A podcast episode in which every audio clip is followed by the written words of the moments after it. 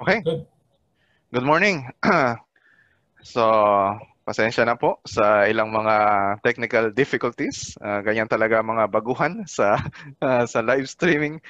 Uh, so, welcome po sa uh, second uh, ano bang tawag dito? Second episode ng uh, uh, Church Matters. Uh, so, uh, we're doing this uh, every two weeks. Ang uh, ang goal talaga nito ay uh, unang-una to uh, uh, to talk about uh, yung mga topics na pinag-aaralan natin sa online course na Building uh, Healthy Churches. And uh, we want, uh, so we have uh, about 60 participants uh, doon sa online course na yon. Uh, but we want to, uh, uh, syempre, to reach a wider uh, audience uh, kasi nakita naman natin na there's really a great need uh, for us uh, to talk about uh, yung, uh, yung uh, importance uh, ng church and our role in uh, building uh, healthy churches. And so, uh, masaya po tayo ngayon na magkakasama ulit. Uh, I hope masaya kayo and excited to uh, learn from each other. So if you're uh, tuned uh, live sa nasa YouTube tayo ngayon, uh, I um, uh, you, we invite you to participate sa uh, sa mga discussions and uh, you can also ask questions and we will try uh, to answer that uh, those questions or you, pwede rin kayong tumulong sa amin na sagutin yung mga questions na yun kung uh, uh, nahihirapan kami na sagutin yung ibang mga questions.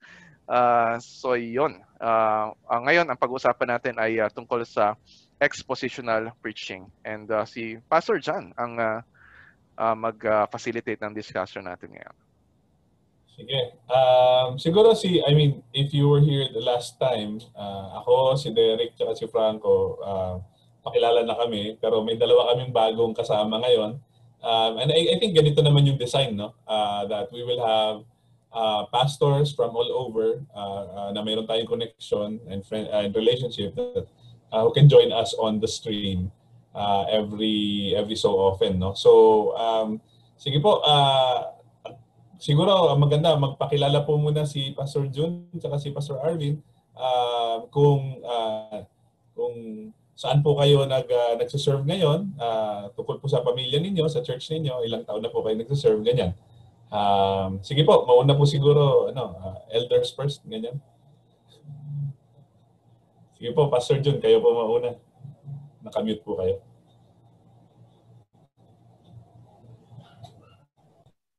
So, ako yun, ano, mauna na ako. Okay, thank you for having me sa panel. Ano. So, I'm uh, June Gonzalez. So, I am uh, the pastor sa Las Piñas Baptist Church. So I have a wife, si Cynthia, and I have three boy- boys, uh, Rafael, Stephen, and uh, Gabriel. So they are ano na ano, mga adults na except for one ano, first year ano, first year college starting tomorrow. Yeah, yun. Uh, so I'm I'm I'm very glad that uh, I I uh, I was able to uh, enroll ano dito sa ano sa online course. And I'm really here to ano uh, to learn. Uh, I have been in the pastoral ministry since the late uh, 20th century ano. So but uh, hindi ko nga alam ba't ako inimbitahan eh. Uh, but uh, I guess if I could if I could make any ano ba may maitutulong ako siguro ma-share ko yung napakarami kong pagkakamali sa ano sa sa ministry. So, yeah, we can learn Thank from you. our mistakes. Hello po, uh, ako si Pastor Arvin. Uh, ako po ay associate pastor uh, sa Redeemer Christian Church Manila. Kasama ko po si Pastor John, our senior pastor. Um, uh, tulad, hindi Uh, baligtad naman po ako ni Pastor June. Kung si Pastor June po ay medyo matagal na sa ministry, ako po bago pa lang. So I think yun, yan, yun siguro yung design kaya nyo kami in-invite. And kapares din ni Pastor June, ako din ay nagulat. Bakit ako nandito? Oh, nakatag ka na. Oo, oh, nakatag na pala. Doon ko lang nalaman, uy, nakatag ako, bakit on? Mistag lang yata. So, praise God. Uh, ano man yung uh, plan ng Panginoon, tayo po ay magsasubmit. And we hope to, I hope to I hope to na uh, at least no, yung kung kung Pastor June is yung to somehow share yung mga uh, mga dapat hindi niya na, nagawa o mali sa na, na mga nagawa niya. Ako naman po siguro more on yung expectations of uh, tawag dito of a new pastor, yung mga myth na pinaniniwalaan ko before na paano ba ang gagawin kapag magpapastor ka and lalo-lalo na when it comes to preaching siguro doon doon yun siguro may, may, may babahagi ko. Pero yun po, maha, masaya po ako na kasama po kayo ngayong umaga. Ayan. So, so tama nga kayo. Ganun nga po yung disenyo natin. Ano, na uh, we would like to show that um, expositional preaching um, is uh, an issue both uh, for new pastors and for old pastors, uh, for seasoned pastors. Ganyan. Um, So, sige, to start with, siguro gusto kong malaman sa ating no, sa ating uh, apat or lima no na uh, so paano yung naging transition ninyo towards uh, expositional preachings? Kailan yun naramdaman? No? Kailan yun nakita yung sarili ninyo na nagta-transition patungo doon? Uh, or kung hindi pa, um, then why why is it interesting for you now? Uh, tong idea ng expositional preaching. Um, siguro kasama na rin dyan sa tanong na yan yung paliwanag kung anong naintindihan ninyo kung ano ba ano ba yung expositional preaching compared to dun sa dati ninyong ginagawa. Sige, simulan natin kay Pastor Derek kasi medyo matagal na si Pastor Derek sa pastorate. Eh. Okay. Uh, yeah, nag-start ako mag-preach nung uh, elder, uh, naging elder ako ng church uh, one year after my uh, graduation from college.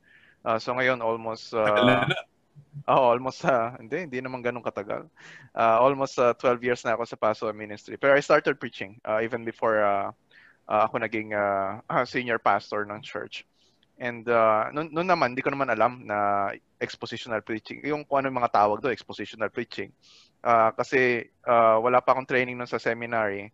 Uh, I just keep reading mm. books uh, on preaching. And yung uh, first uh, uh, major book na nabasa ko sa preaching ay uh, yung uh, kay Haddon Robinson na textbook sa mga uh, Bible schools, school and seminaries, yung biblical preaching.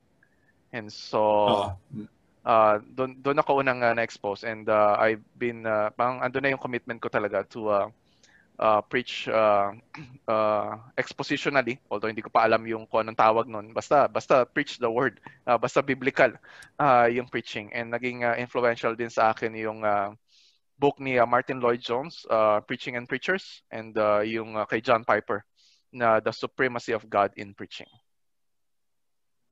Yeah. So ever since Sige. I uh, talagang uh, I've committed myself uh, to preach uh, the word expositionally. Sana all, no? Pero hindi eh. So, um, yeah, mas madi-discuss natin yan namin. Ah, si Pastor June, uh, kaya Yeah, ako um, actually late na rin ako nag ano eh naging aware sa sa expository uh, way of preaching. Graduate na nga ako ng Bible school ano. Hindi ko pa talaga na-practice yung ano, yung exposition. Kasi syempre, pagka-graduate mo, ready ka na eh. Nagawa mo na lahat ng message mo.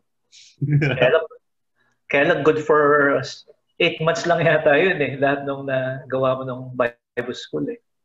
So I, I had to seek uh, more ano ba, more education. So yun nga naging aware ako sa mga ano sa mga writings ni, ni John Piper, Jonathan Edwards. Uh, basically along that line uh, you know seeking some advice sa mga reformed uh, sa mga Puritans. But then yun nga nung nakapag-aral ako naging aware ako dun sa biblical theology.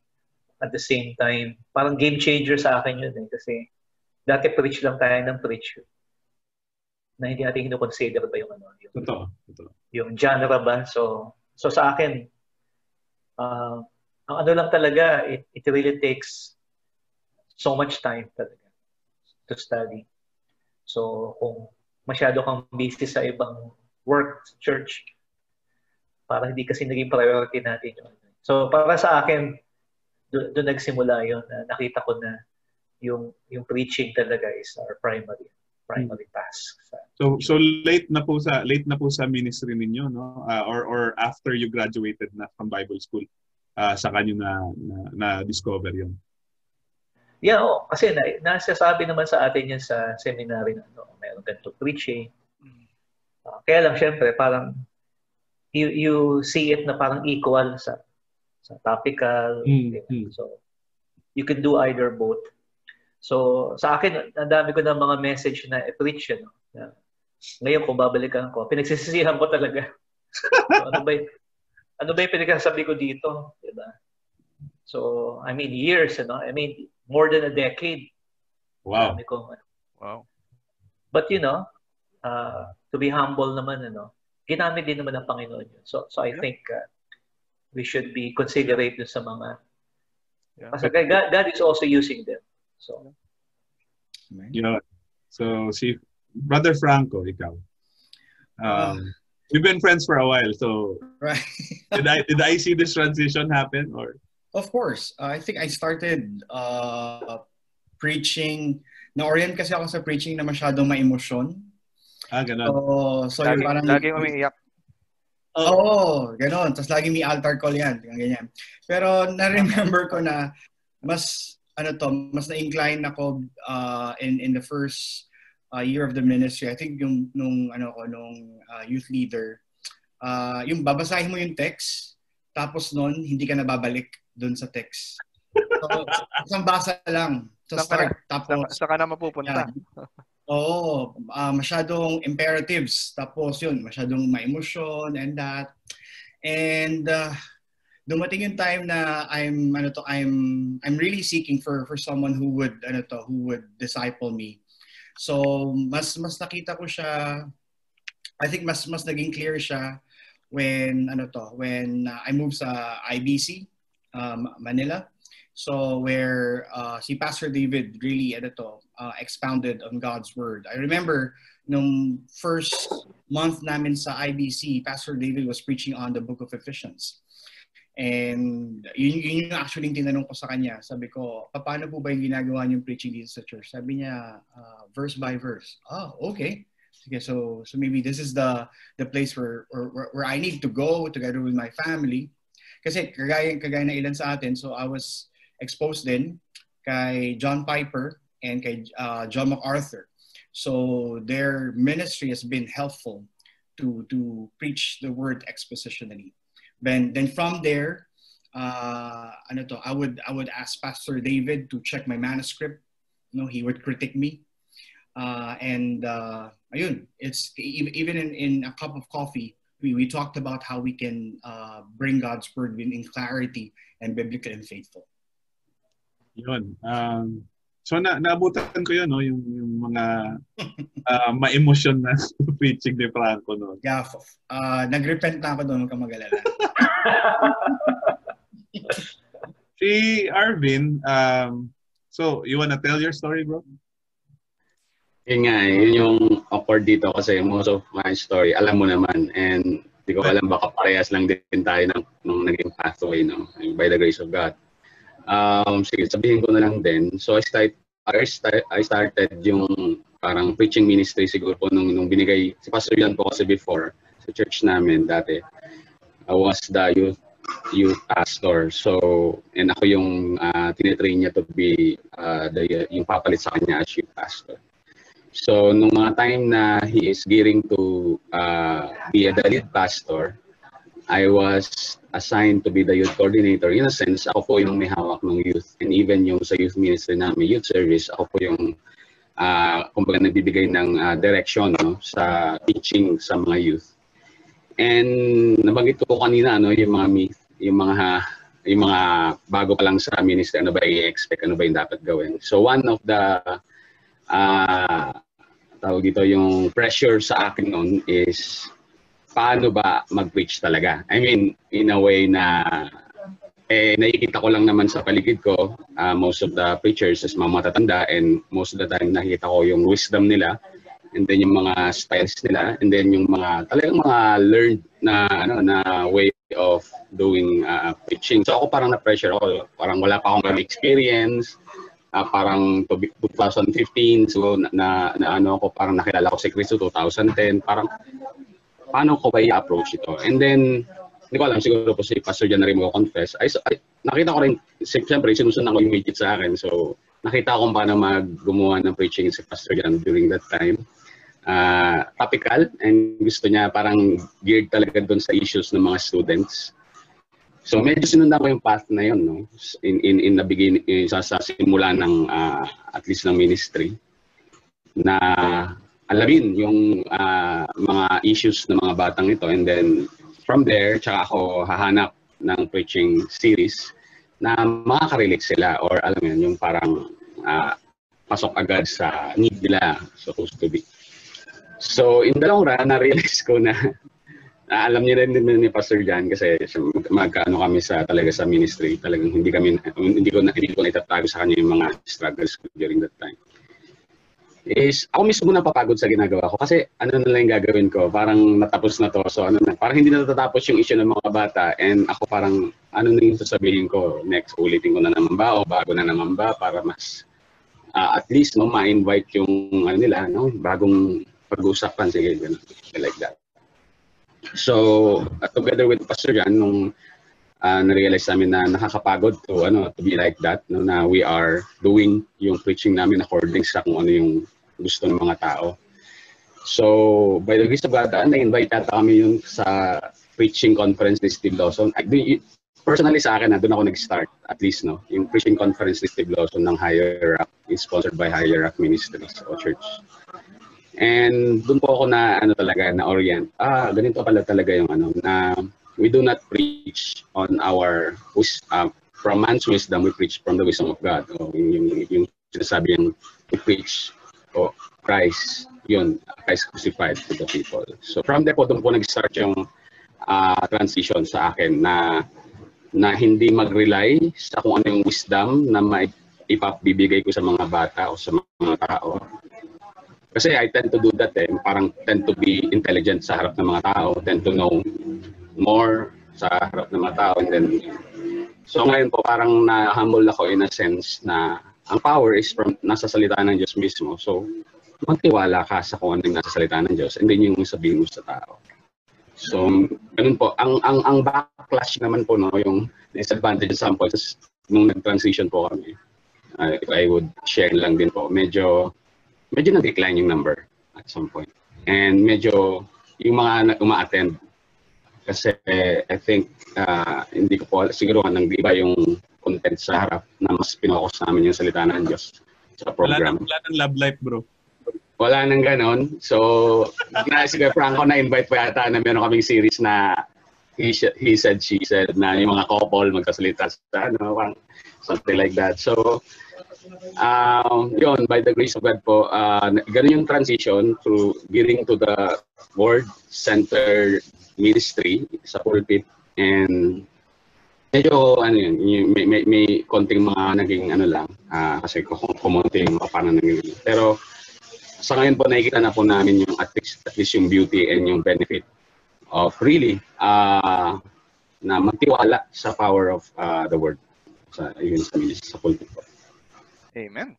So, so ayoko ayo ayoko na ikwento yung yung sa akin kasi medyo marami tayo ngayon. Tapos Um, pero suffice it to say that there was a time, and ako, ako po kasi yung tao na nagkikip ako ng manuscripts. So I, I keep my manuscripts from before. And kapag binabasa ko yung mga manuscripts ko noon, uh, parang napapaka-cringe ako ng ano bang pinag tama po yung sinabi ni Pastor John kanina, ano bang pinagsasabi ko noon? Parang uh, yung pa pinunit. Na ay, hindi kasi digital. ah, digital. pwedeng pwedeng i-delete. Pwedeng i-delete. Ayan, so, so gusto kong tumbukin yung, yung question na yun. Ano? And, and, and it might be the question of, of other people as well. Um, so, masama ba talaga ang topical preaching?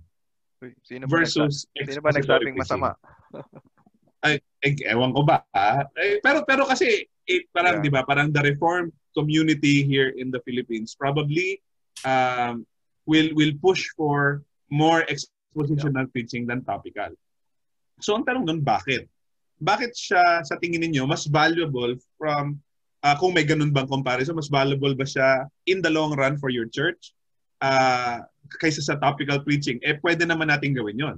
Diba? Pwede naman natin gawin yung sinasabi ni Arvin kanina na kunin mo yung pulso ng church mo, tapos kausapin mo yung mga tao, tapos based on their needs, mag-preach ka na mag-preach on a need basis.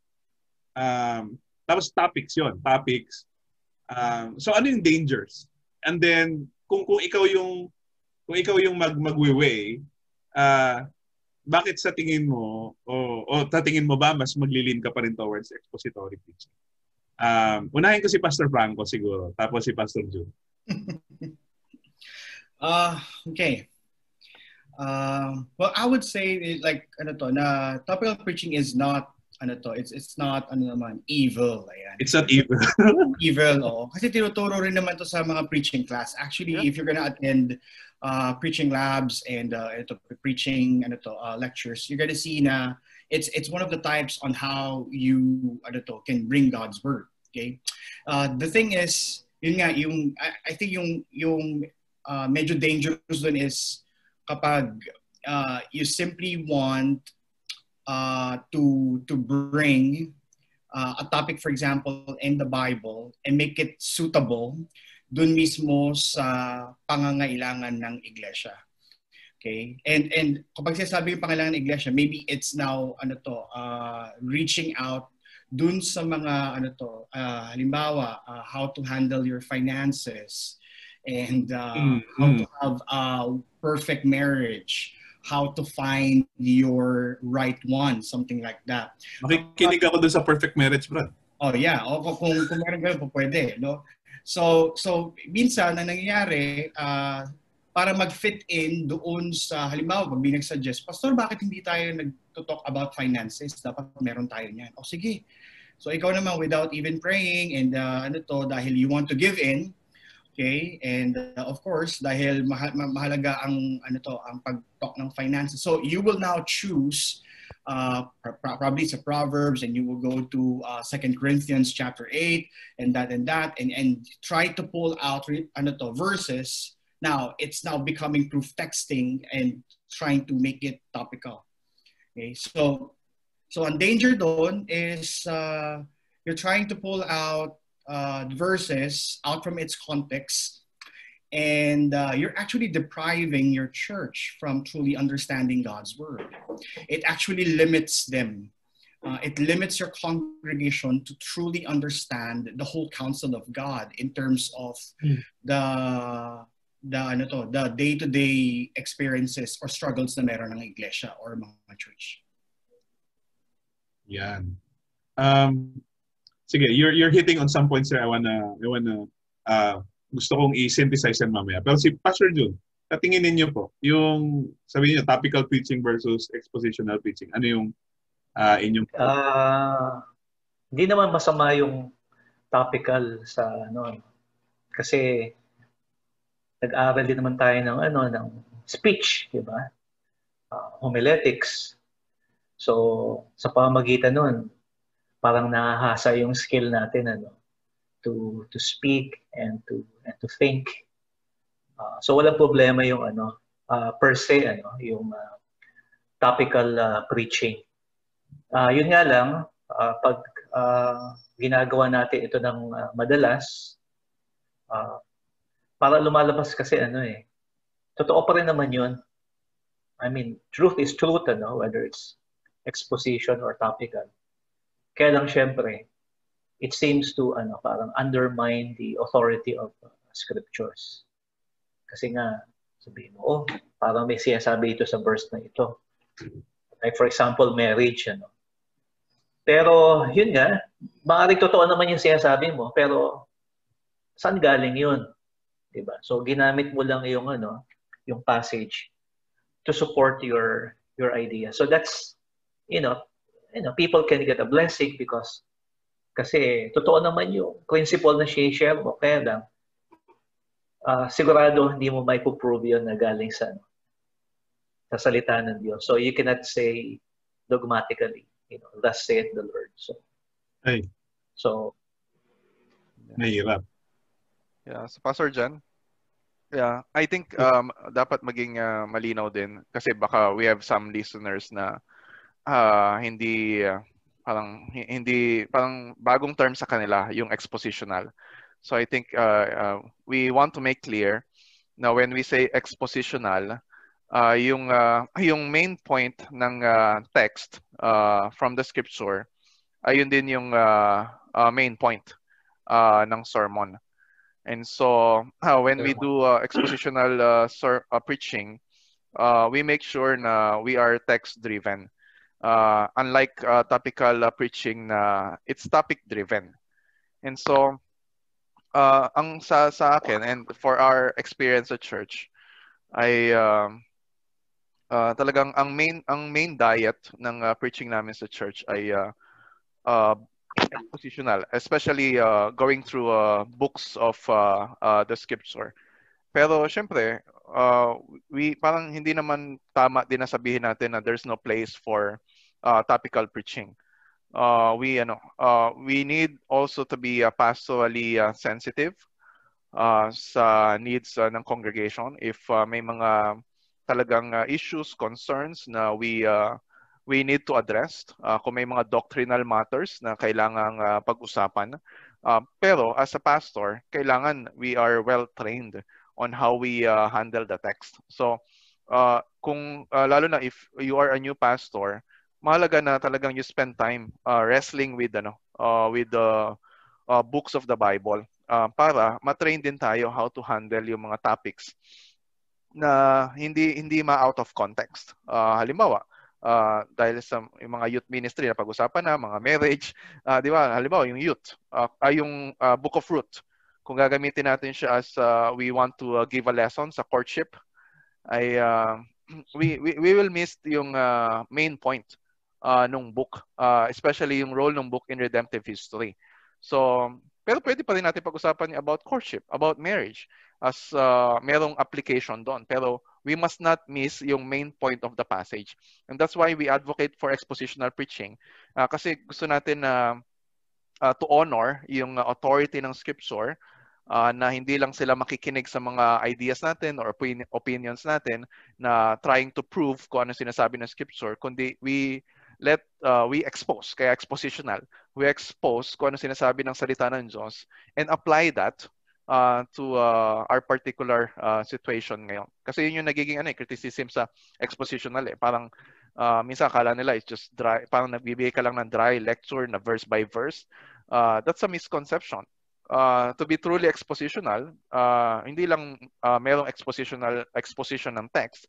Uh, we also exposed uh, the human condition, di ba? We also exposed them uh, to uh, the redemption uh, uh, we have in Christ and yung transforming power of the Holy Spirit uh, to help us obey uh, and apply yung uh, message ng text sa situation natin ngayon.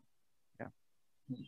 So, so yun nga, no? Um, so sinasabi nga natin um, na uh, are, are we saying this? Uh, that's a question I want to ask. No? Are we saying that in the long in the long run, um, would it be better for your church uh, to have a steady diet of um, expositional preaching with mixed in topical preachings now and then kung meron talagang kailangang pag-usapan na topics like uh, merong like for example merong merong napapanhon pero yung steady diet nyo yung Sunday to Sunday nyo um, people would learn to expect na you will go verse by verse to a block of passage.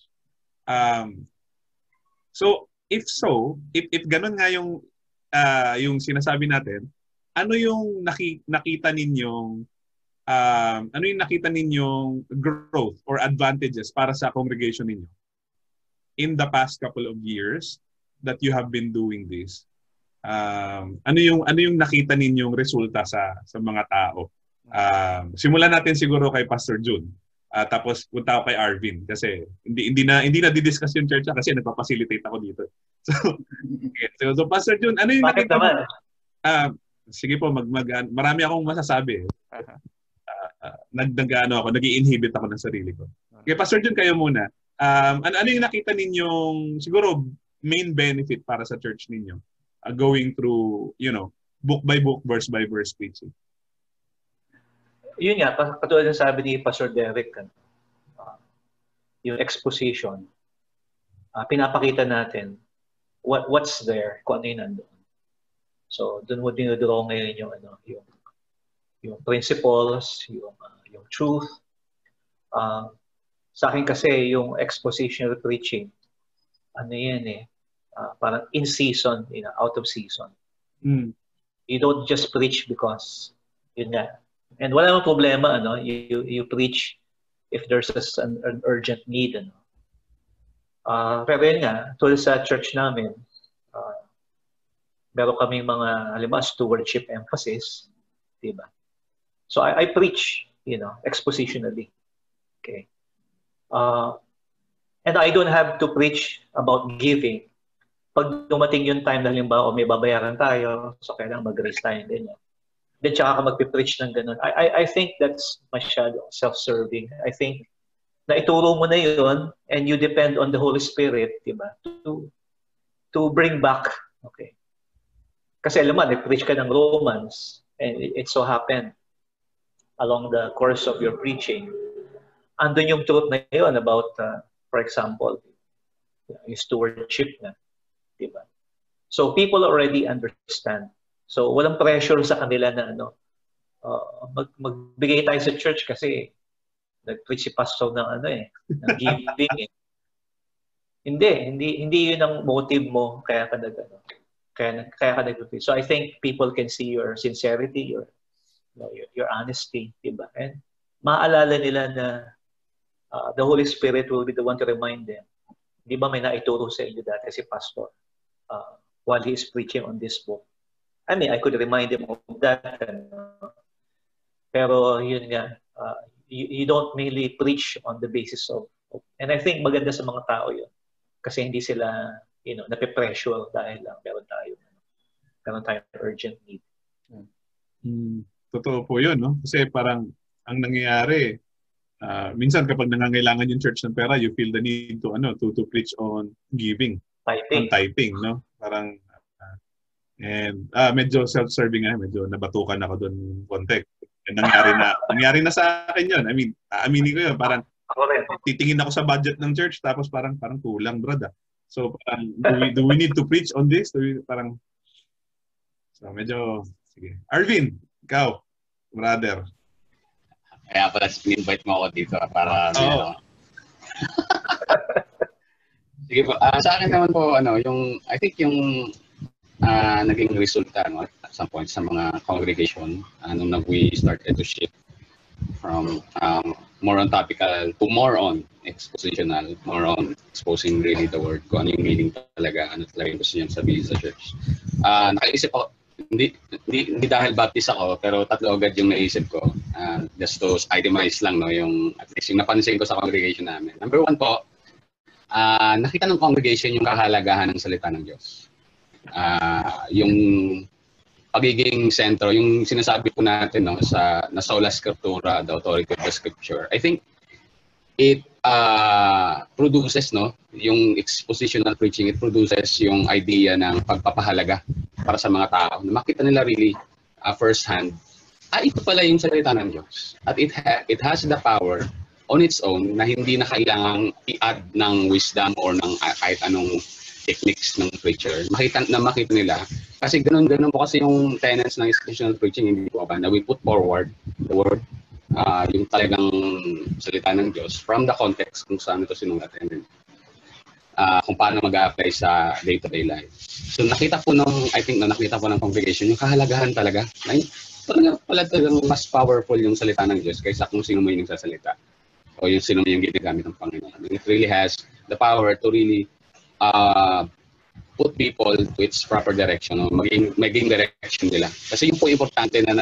na talagang minsan kami ni Pastor Jan kapag uh, nakakausap namin yung mga tao, yung mga tipong grabe, kaya ko, pwede ko palang uh, gawing uh, tawag dito, guide really sa buhay ko yung salita ng Diyos kasi totoo pala talaga siya. Yung idea po, yung word na totoo, minsan po talaga para ang babaw minsan. Pero ngayon, nung, yung totoo na idea sa kanila na totoo pala yung salita yun, napaka-importante po yun na, na makita sa congregation. Number two po is yung idea po, since nakita nila yung kahalagahan ng salita ng Diyos, na, napansin din po namin na they have this uh, idea of uh, um, identifying no yung errors, yung from the truth sa error. Kasi nakita nila on how really yung katotohanan is unvarnishedly na sasabi sa salita ng Diyos and then yung ma-identify na, ah, ito, opinion mo lang ba talaga yan o galing sa salita ng Diyos? Meron po silang ganun ng ano, I think no kahit pa paano unti-unti yung kakayahan to distinguish. Praise God. Oo na parang hindi yata yan galing sa salita ng Diyos. Parang galing yan yata sa opinion mo. Na, alam mo ba talaga yung context? Parang ganon.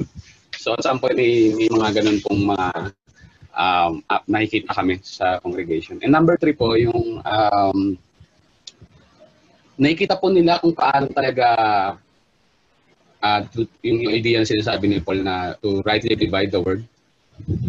Kasi nakikita nila sa pulpito kung paano ginagawa. Kasi ang ang ang, ang magkagandahan po sa expositional preaching, uh, na ipapakita natin kung paano natin na-draw no, yung meaning from the text, getting from the original context and then bridging to the application part. And then sa kanila din po, uh, hindi man directly, no, kahit nakikita lang nila sa Sunday to Sunday kung paano i, i, how, uh, i-divide yung salita ng Diyos na pwede rin pala nilang gawin yun sa lang Bible reading. Na hindi na lang yung eight ball na, ah, ano ba yung passage ko ngayong umaga. Na on their own Bible reading, ah, ganito pala dinivide ni pastor o ganito kinuha yung meaning dito. So, yung idea po na yun na even yung congregation is natuto to, to really read expositionally, no, kung I could uh, say that term. Ayun po. Ngayon ko lang finormulate yung tanong, parang handa-handa ka. May 3 points pa.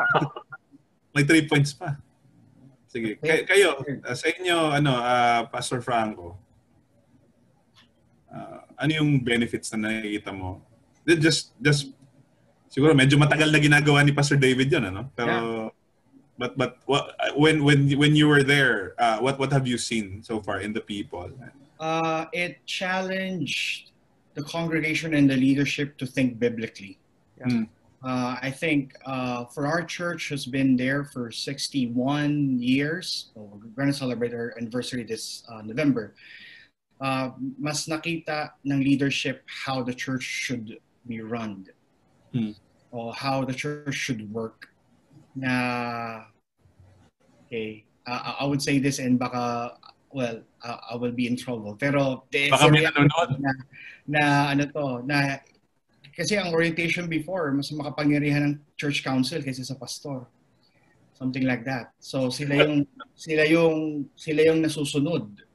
Okay? And uh, the the pastors are somehow employed and uh, from there, okay, na it's it's not really a call for from God. Okay? So and when when Pastor David showed in the scripture, particularly in the life of Jesus, how the church should look like, uh, mas nakita nila na it, it should be uh, elderly led, pastorally led, and uh, the leadership team, or that's what we call the council, should work together okay uh to sa sa pastors and and and usher together uh, God's truth in the local church. So I think that that's one of the benefits, no? Yeah, na na it, it's not a competition who's going to lead. It's actually who God desires, okay, to to actually lead. So so it's it's it's not just ano to, uh, craving for position, but it's it's uh, following the ano the the words or the prescriptions of God's word. So, and it's a humbling process. It, it's not just a one-time thing, you know, one sermon and that. And uh, it's it's it's uh know, week by week. And Pastor David has been there for nine years, and I five years pa lang ako sa church, but but I've seen the fruit, and I've seen how God has hi CJ how how God has ano to, uh, blessed yung preaching ministry Grabe. All that from expositional preaching. Naapektuhan din pati yung leadership. Yeah, uh, yeah. Uh, actually, yung ano to, yung re, uh, I would say yung genuine revival started with the young adults. And from the young adults, that's where SLF came. Uh, stand, believe, and follow uh, from Luke chapter 5. And from there, it moved towards the leadership. Siyempre, madaming struggle, ano? Kasi yung orientation mo ba naman for the last 60 years or 50 years. And and now you're being confronted now with God's word. Ang laging challenge lang ni Pastor David sa amin is let's wrestle in the text. Yun lang. Yun ang namin. Kahit sa pag, pagdating sa budget meeting, uh, pagdating sa budget meeting, we, we, we would turn to the text. Uh, yun, and, and, and see how, how powerful it is. Yeah, kaya kaya yung reason na nilagay sa uh, number one uh, ni Mark Dever dun sa Nine Marks of a Healthy Church, yung expositional preaching. Kasi it's not just a Sunday thing uh, na pang one hour lang uh, every Sunday. Uh, it really, ano, meron siyang uh, uh, shaping uh, influence uh, sa culture mm-hmm. ng church na sa experience din namin pa it helps us uh, submit uh, to the authority of uh, the word so everything uh, we do uh, sa uh, sa church ay uh, in submission uh, to the authority of the word. Hindi dahil sinabi ng pastor or sinabi ng mga elders o hindi dahil ito yung decision ng uh, mga leaders na uh, meron tayong consensus but uh, we uh, uh, we submit uh, everything uh, sa salita ng Panginoon and um, uh, yun yung uh, isang uh, benefit uh, for that, that's why we uh, uh, we encourage uh, pastors to really uh, uh, discipline themselves, train themselves and uh, talagang isanayin yung congregation sa expositional preaching at mas matuto din sila uh, how to listen uh, expositionally. Mm. Uh, so talagang uh, to uh, para matuto tayo to uh, submit uh, everything uh, sa church, sa ministry ng church, sa mission ng church na driven by uh, the word of God. Ang ang isa sa mga pressure sa amin ni Arvin I think is to parang parang nilagay namin yung sarili or nilagay kami ng Diyos sa sa, sa lugar na to. Then we have to to to push more di ba? Para to push uh, ourselves continually towards preaching expositionally. Or else since sanay na yung mga tao na marinig ito Sunday after Sunday alam nila yung malabnaw na preaching. Mean, they can point it out. Pag parang parang they you they feel it they understand it they understand if you didn't do your work your your study. They understand if you didn't do um, your your your time in studying the word. Gets nila yon. And ako natatakot ako doon. Natatakot ako na parang ipo-point out ng mga ng mga bata na sabihin nila, di ka nag-aral, no? ano mo yun? Parang di mo, di ka, so... Sinasabihan so, ka ng ganon? Ay, hindi naman. Hindi pa naman. pero, pero may mga nagsasabi sa akin, eh, ito, parang may nagsasabi sa akin na parang, oh, so, so nagpunta sila sa ganitong event, nakarinig sila yeah. ng ganitong preaching, ganyan, ganyan. Mm-hmm. Sinasabi niya, Kuya, pero hindi naman niya in-expose yung word eh. Yung, yung ganon, yung parang, parang alam nila what to expect. Parang, if, if I'm going to listen to you, I'm going to listen to you because you're going to dig from the word and, you know, expose it to us.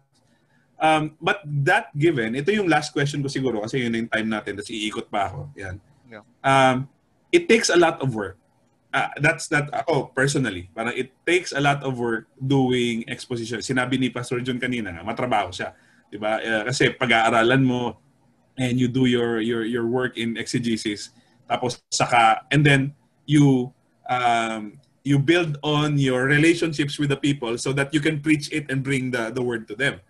Um, given that di ba? Given all the work that you have to do and then all the other things that that are expected of you as a pastor. Sige, y- yun na lang siguro. Um, kaya naiintindihan ko din kung bakit yung ibang tao, yung ibang mga pastor ay walang panahong mag-aral. Kasi um, there's a lot a, a bulk of other pastoral work that they have to do. They they they are expected to do. Tapos minsan hihinga na lang sila ng alam yun, yung parang um, uupo sila ng Sabado para magpahinga tapos iisipin pa nila yung, yung pre, ay may preaching pala ako bukas. So, Sabado na lang nila nagagawa yon Minsan, sa, sa Bible school to ha, ah, sa, sa, sa seminary, parang inisip nila yung sermon nila habang naglalakad galing sa bahay papunta doon sa pulpito. Uh, ganun kabilis yung nangyari nung ano nung doon sa pag, pag kasi wala na parang nag-visitation nung gabi nung ano nag-attend ng birthday nito nung isang araw, ganyan. So, so walang pa na tapos meron meron pang problema sa mga anak, sa pamilya.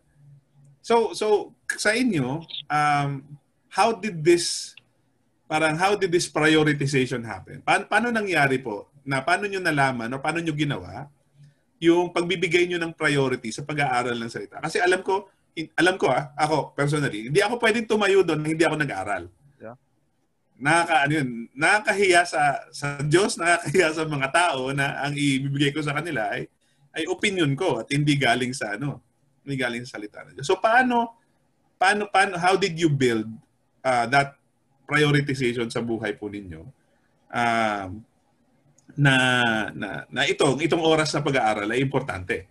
Um, importante din naman yung mga ibang ginagawa ng pastor. Pero, di ba, parang that, that, that your, your, uh, your ministry to, uh, of, of unpacking God's Word is, is of you know, foremost importance. At paano nangyari yon Anong, anong mga compromises, ano yung mga delegations na ginawa ninyo, ano yung mga decisions na ginawa ninyo sa pamilya para para mangyari ito. Uh, sige, ikot ako pabaligtad naman. Siguro kay Franco, eh, hindi, kay, kay Derek ako magsisimula, papunta kay Pastor June. Kasi Pastor June yung pinaka matagal sa atin na dito sa ministeryo.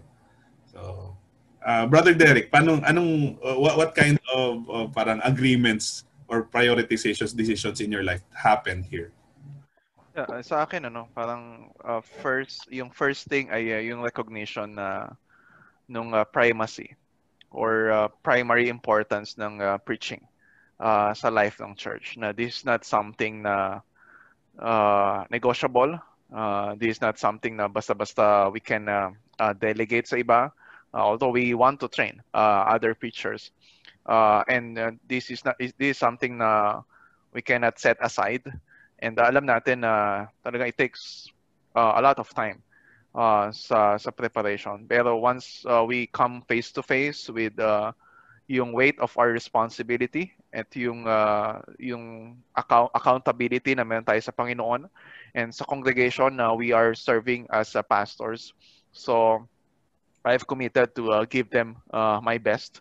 Uh, so yeah, may mga times uh, lalo na sa early years of my ministry nung uh, nahihirapan pa ako mag-schedule uh, sa pag-prepare ng uh, sermon na I will stay late uh, at night ng Saturday, uh, especially kapag naging uh, sobrang busy uh, during the week or uh, rise up early, very early in the morning uh, ng Saturday, ng Sunday.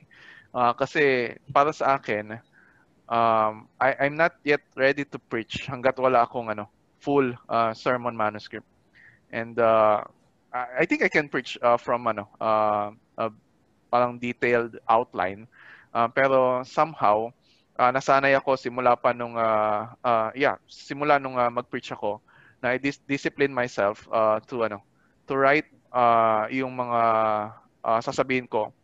Uh, not necessarily word for word kasi iba ma- maaring iba naman yung words na ginagamit ko pero uh, almost every thought uh, yung uh, yung interpretation mm yung uh, application ng uh, uh, ng passage na ipipreach ko ay nakasulat.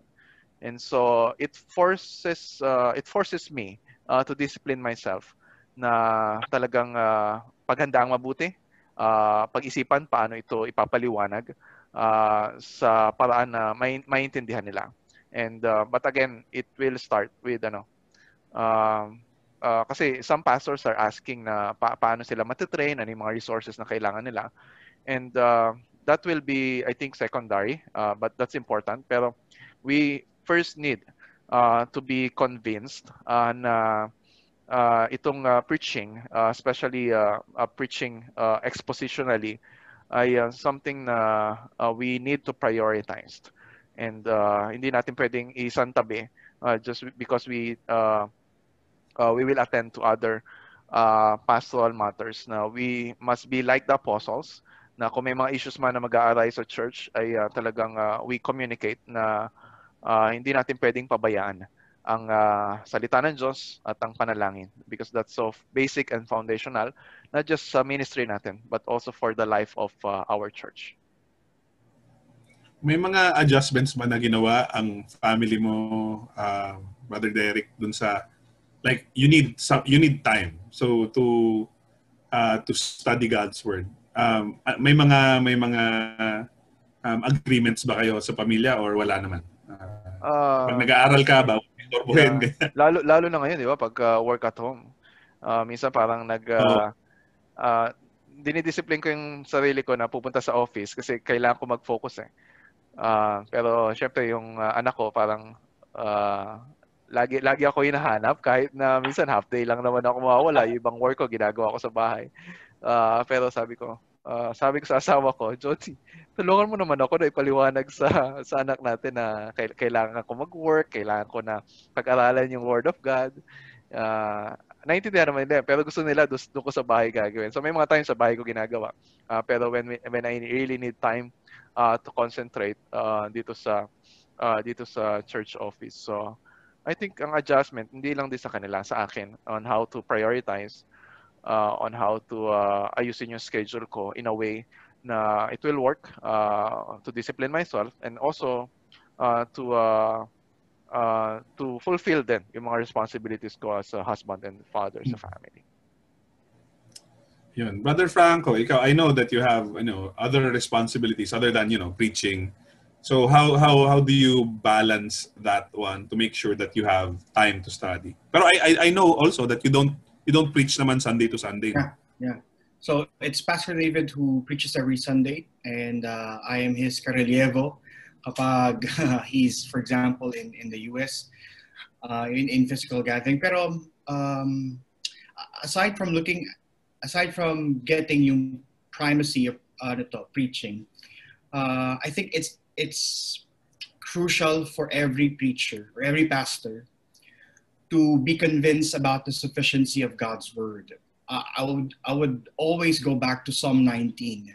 Psalm 19 gives you somehow a comprehensive look of how we should embrace the scripture.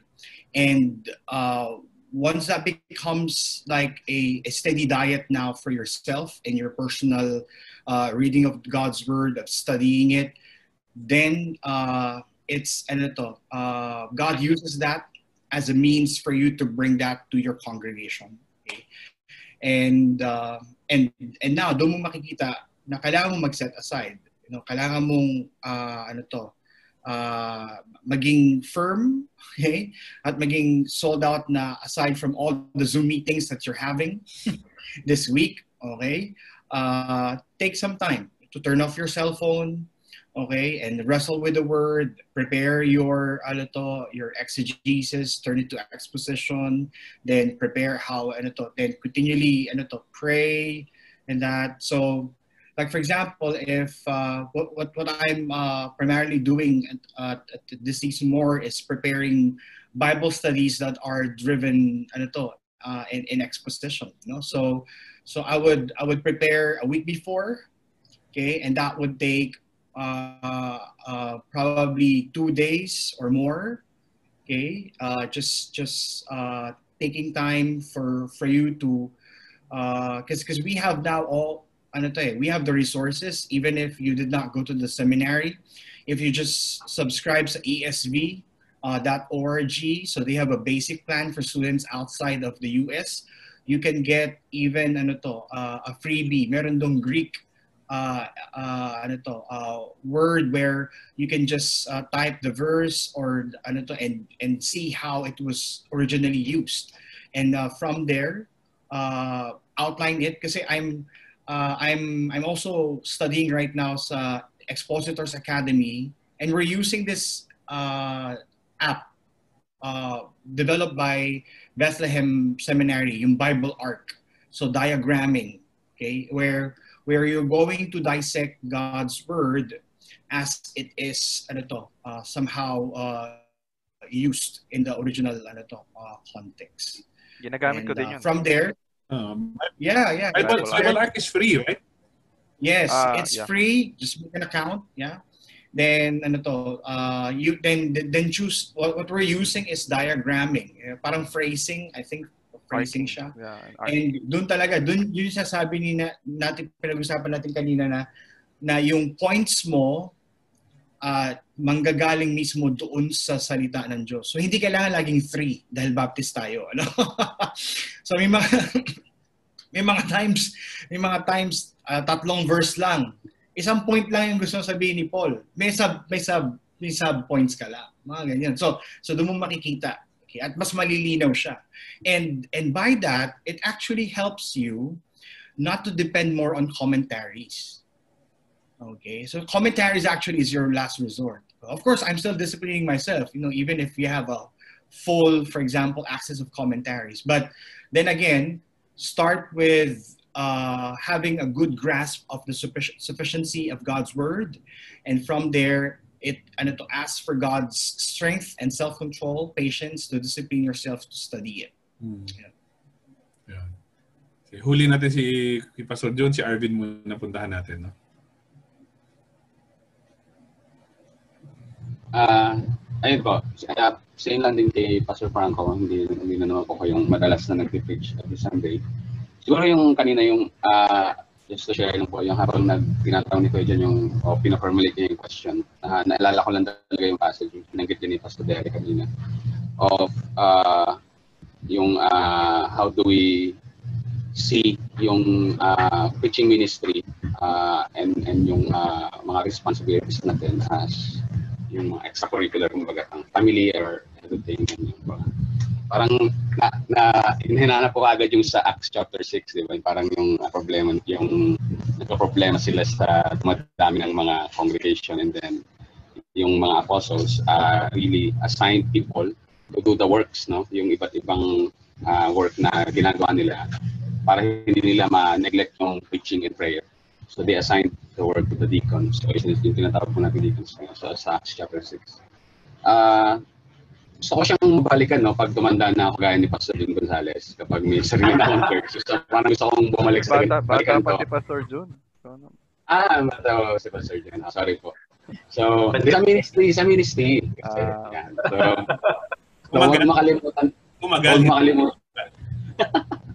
na huwag makalimutan ito kasi ako may tendency po talaga ako to eh, gawin lahat eh. I mean, kaya yan, hanggang kaya hanggang kaya. Pero naman na-neglect na pala yung ministry of word and prayer. So sa akin po siguro sa preparation, uh, since uh, nasa, ano, hindi naman po tayo deprived ng uh, information like mga dati, uh, nasa harap na natin lahat sa internet and all of that.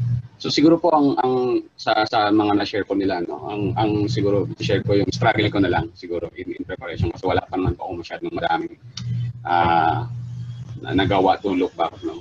Ang yung struggle ko talaga when preparing sa minis sa preaching is really yung prayer. And I found it na yun talaga yung pinaka-importante no? when, when sa atin sa akin sa piece of preparation ng preaching is yung prayer talaga. So, minta, so madalas po sa mga preparation before, na-overlook ko yun. So I go uh, agad dun sa ano ba yung ano nito, interpretation nito, ano ba yung paano ba in-interpret na mali before. Yung mga ganung mga thesis pa na ano, i-advise ko mali ito. So para I get excited in in in in in uh, doing my exegesis and doing interpretation and doing something like that. Uh, nakakalimutan ko yung yung power ng prayer. It really has yung yung talagang pinaka source of why I can do this. Ano ba, parang God is, this is the word of God and and I'm about to parang uh, as, uh, parang mean, herald to people what God said the word. Yung parang yung, ay, God said the Lord. So sabi ni Pastor John kanina. So parang, you know, parang I need to continually repent from not from less of prayer when it comes to uh, tawag dito, preparation of preaching. More prayer because uh, more of that will uh, really uh, for me no. Uh, mas mas nagiging totoo sa akin yung sasabihin ko. And, and yung I, I, yung tuwad lang din yung sinasabi ni Kuya Frank sobrang importante talaga yung daily na pagbabasa ng salita ng Diyos. In a sense na na it really trains me uh, personally to see yung uh, beauty ng Panginoon uh, na nako-confirm no hindi lang dito sa particular passage na binabasa ko kasi nakita ko na siya before on my personal. So yun po. Yun. ah siguro, yun. Si Pastor Jun medyo matagal na sa ministry. So, yun po. Um, medyo marami pong... Paano po niyo nababalanse yun yung, yung pag-aaral ng salita ng Diyos tapos yung ibang mga ah, responsibilities na binibigay ng, ng iglesia sa atin? Sige, una sa lahat, ah, ako po ay ano eh, around 23 years na ano sa ministry. Pero ang feeling ko po ay ah, ang experience ko one year lang. Repeated 23 times. Ulit-ulit So, lang. ulit-ulit lang eh, di ba? So, but anyway, ma- maganda yung point na, na narinig ko sa inyo. At, ah, dapat talaga maintindihan ng mga tao kung ano ba talaga yung trabaho natin bilang mga pastor, 'di ba? Yung ministry in the word and prayer, Mm. sabi ni ano ni ah, Pastor Arvin ano. So ako naman na na na blessed naman ako na I have five deacons and they are willing and able to preach. So, ibig sabihin, I, don't do uh, all of the preaching, most of it, pero hindi hindi lahat. So, and uh, I let them, kumbaga, para matuto sila, uh, lumangoy, tinutulak ko sa ano, sa tubig para matuto sila. Pero yun nga, pag hindi ka talaga handa, ano eh, people know it, Mm. you know. Mm. Lalo na yung family mo. Lalo na yung asawa mo, alam niya. Sabihin sa'yo, hindi ka nag-aaral, ano. Di ba? Number one Pag napansin ng misis ko na ano, oo. Pag napansin niya na ano, yung preaching ko para nagtatalong pati ba, di ba? Ibig sabihin, hindi ako, hindi ako handa, di ba? Pero yung nagpe-preach ka, tapos habang nagpe-preach ka, nag-iisip ka. So, um, so yun nga, yung time talaga, mga kapatid, yun, yun ang pinaka-importante. So, ideally para sa akin, no, yung isang sermon, mga 8 to 10 hours ang time na dapat na i-spend natin. I'm not saying nagagawa ko yun palagi, di ba? Eh, isipin mo, nag-aaral naman tayo sa ano, ng seminary or sa Bible school. Pero alam mo, kahit mag-master's degree ka, kahit may doctorate ka na, at the end of the day, mag-aaral ka pa rin talaga ng ganong kahaba eh. For, so, you know, I think fallacy yun na ano, na nag-aaral ka na, so hindi ka na kailangan mag-prepare. No, you still have to, ano, you still have to study. Mm. Diba? So, mali, mali yun. So anyway, nag, uh, I, I think makakatulong sa atin no, to prepare yung mindset natin sa exposition. Um, Siyempre, nagbabasa tayo, hindi lang ng Bible. Ano. I we, we read all kinds of books. And uh, somehow, dinadala sa atin ng Holy Spirit kung ano yung magagamit natin. It helps to preach uh, sequentially. Kasi kung, di ba, Sabado na, hindi mo pa rin alam kung ano yung preach mo. Di ba? So, mahirap yon. Pero kung halimbawa, you're preaching sequentially. So ako, nagsimula ako nito ano, noong 2017 talagang sabi ko, ito na talaga yung commitment ko. Uh, at the eve of the uh, 500 year Mm. uh, anniversary ng Reformation, uh, I preach yung uh, five solas, and then yung uh, history of the Reformation. And then the following Sunday, although masyadong ambitious, ano, I started preaching sequentially sa Romans. Uh, It took me about two years ano, to do that. Pero hindi naman tuloy-tuloy yun kasi minsan sisingitan ko ng Psalms o kaya kung merong guest speaker, I, I yield. Ano. Mm. Pero makakatulong yun kasi ano, iniisip mo na na next next week ito na yung ipipreach ko eh. So you don't have to wait pag dumating yung time na yun para ikaw ay uh, mag uh, Mag-isip. mag, uh, mag-prepare. Oo. At saka tulad ng sabi ni Pastor Derek ano. I mean uh, it's not finished until you have the manuscript, 'di ba? Uh, so ang advice ko talagang uh, i-hone natin yung skill natin sa ano sa pagsusulat. Because writing I think will make you a better speaker and uh, and preacher. Although sabihin ko po sa inyo talaga uh, minsan nabasa mo na lahat uh, and wala namang masama if you consult the commentary after you know doing the word studies, yung parsing just to check baka naman yung conclusion mo heresy pala no? so dapat tingnan mo oy mali pala yung ano yung conclusion ko. So okay din yun na ano you consult uh, outside sources. Pero ako kasi ang struggle ko minsan nabasa mo na dami na nabasa wala ka pang outline, di ba? Mm. But ang ang benefit naman no, na-internalize mo na. Okay. Na na, na immerse na yung yung isip mo at saka yung puso mo doon sa sa sa salita ng Diyos, 'di ba? So that I mean, I prefer to have a structure, ano, 'di ba? Uh, lalabas na 'yun eh later on eh. Uh, yung uh, you know, iba kasi ang yung una ginagawa yung ano eh, alliteration muna eh, 'di ba? And then nung naka-base yung message, 'di ba? Uh, sa akin, uh, dapat may substance muna. Okay. Pag andun na yung laman, then tsaka mo ilagay yung yung buto, yung structure ba. So, uh, para sa akin, uh, you need to, yung 8 to 10 hours, hindi naman kailangan tuloy-tuloy yun. Dapat, you know, you, you should uh, cumulative yung pag-aaral mo. So, yeah, so I think it's ano, it's yung time talaga and people need to understand that they need to respect that na ano pag pag nag-aaral ka I mean you're you're really working hard, 'di ba? I mean, iba kasi ang tingin nila hindi tayo nagtatrabaho eh pero Hirap yata mag ano, mag mag-isip. Kala nakaupo lang ah. Oo. Oo nga eh. so, I think sa sa sa mga discussions yun, I, I we we do have to end on this note.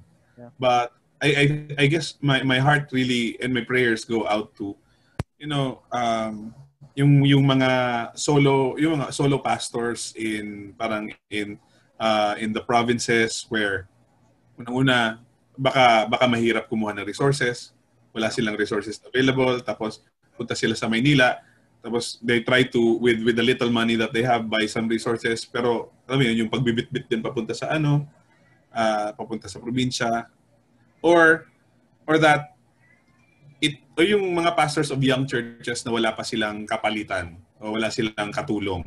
Um, Uh, that's why again in in in the nine marks uh, course we will we will um, go through uh, membership and then uh, yung eldership yung yung yung uh, yung uh, biblical uh, eldership uh, para ma, ma, matulungan din yung mga tao to yeah. paano paano ba ma-delegate yung trabaho ng maayos sa sa sa, sa ministry so that pastors can can concentrate on you know yung yung mga priority ministries nila kaya lang, at this point, we understand also na may mga tao na ganoon. And, and even ano, bivocational pastors. Yeah. Uh, yung mga yung mga pastor na hindi full-time. Kasi either hindi kayang i-support ng church pa nila ngayon yung yung yung kanilang yung kanyang kabuhayan so that um, kailangan niya maghanap ng trabaho um, begin with may mga pastors po akong kilala na ganoon so so my my, my our, our prayer should go out to them and and and you know um, pray that the Lord will lead them towards, you know, a better, kumbaga, kung, that, that, that the Lord will shape their church and their ministry uh, the way that it's supposed to be. Alam ko na, na alam nyo, mga kapatid, tatlong question lang yung natatanong ko sa mga ganitong ano. Tatlo or, tatlo, nakakatatlong question lang tayo every time. Uh, tapos isang oras na yun ang usapan. Yeah. There are a lot of other issues about expositional preaching and and and even uh, how parang what what a good biblical church looks like. Yeah. Um, Pastor Derek, you may want to talk uh, to tell them about the the next session sa sa course and then um, if if pwede pa bang mag mag-join yung iba kung kung kung Yeah, nila, I, think, yeah, I think pwede pa. Mahirap naman na isarado ang uh, pinto para sa mga pastor na gustong matuto. And uh, so next week uh, we'll talk about biblical theology. Uh, if you're really inter- interested to join other pastors, Uh, kasi ito naman yung uh, strength uh, nitong uh, course na ginagawa natin. Uh, we want to communicate. Bago ka man na pastor or matagal ka ng pastors, um, na pastor, you need uh, help from others. Na you don't have to do a ministry na mag-isa. Uh, ministry is hard. Uh, so we we need uh, all the help we can get. Uh, so hmm. get connected with other pastors and uh, uh, let's uh, share resources. Uh, kung ano yung meron kami, uh, we'll share to you uh, kung ano man yung mga experiences namin, so yung mga skills na uh, natutunan namin na uh, along the way. Uh, so we're glad to share that with you. And uh, so yun, so that's why talagang ano, nakakalungkot na maraming mga pastors na struggling uh, sa sa bagay na ito. Pero uh, we need to extend uh, much grace uh, and help uh, sa bawat isa at ano man yung uh, tulong na ma-extend natin to our fellow pastors, uh, let's uh, work together uh, na para kasi hindi magkakaroon ng ano uh, much needed gospel reformation uh, sa country natin without uh, yung uh, rediscovery ng uh, power ng uh, expositional preaching. Yeah. Sige po, would you would you like to uh, close us in prayer and say goodbye until the next two weeks? okay. Pastor Franco? Oh. Sige, let's pray. Father, we thank you for you have entrusted to us your word uh, to be proclaimed and to be heralded, Lord, in your people.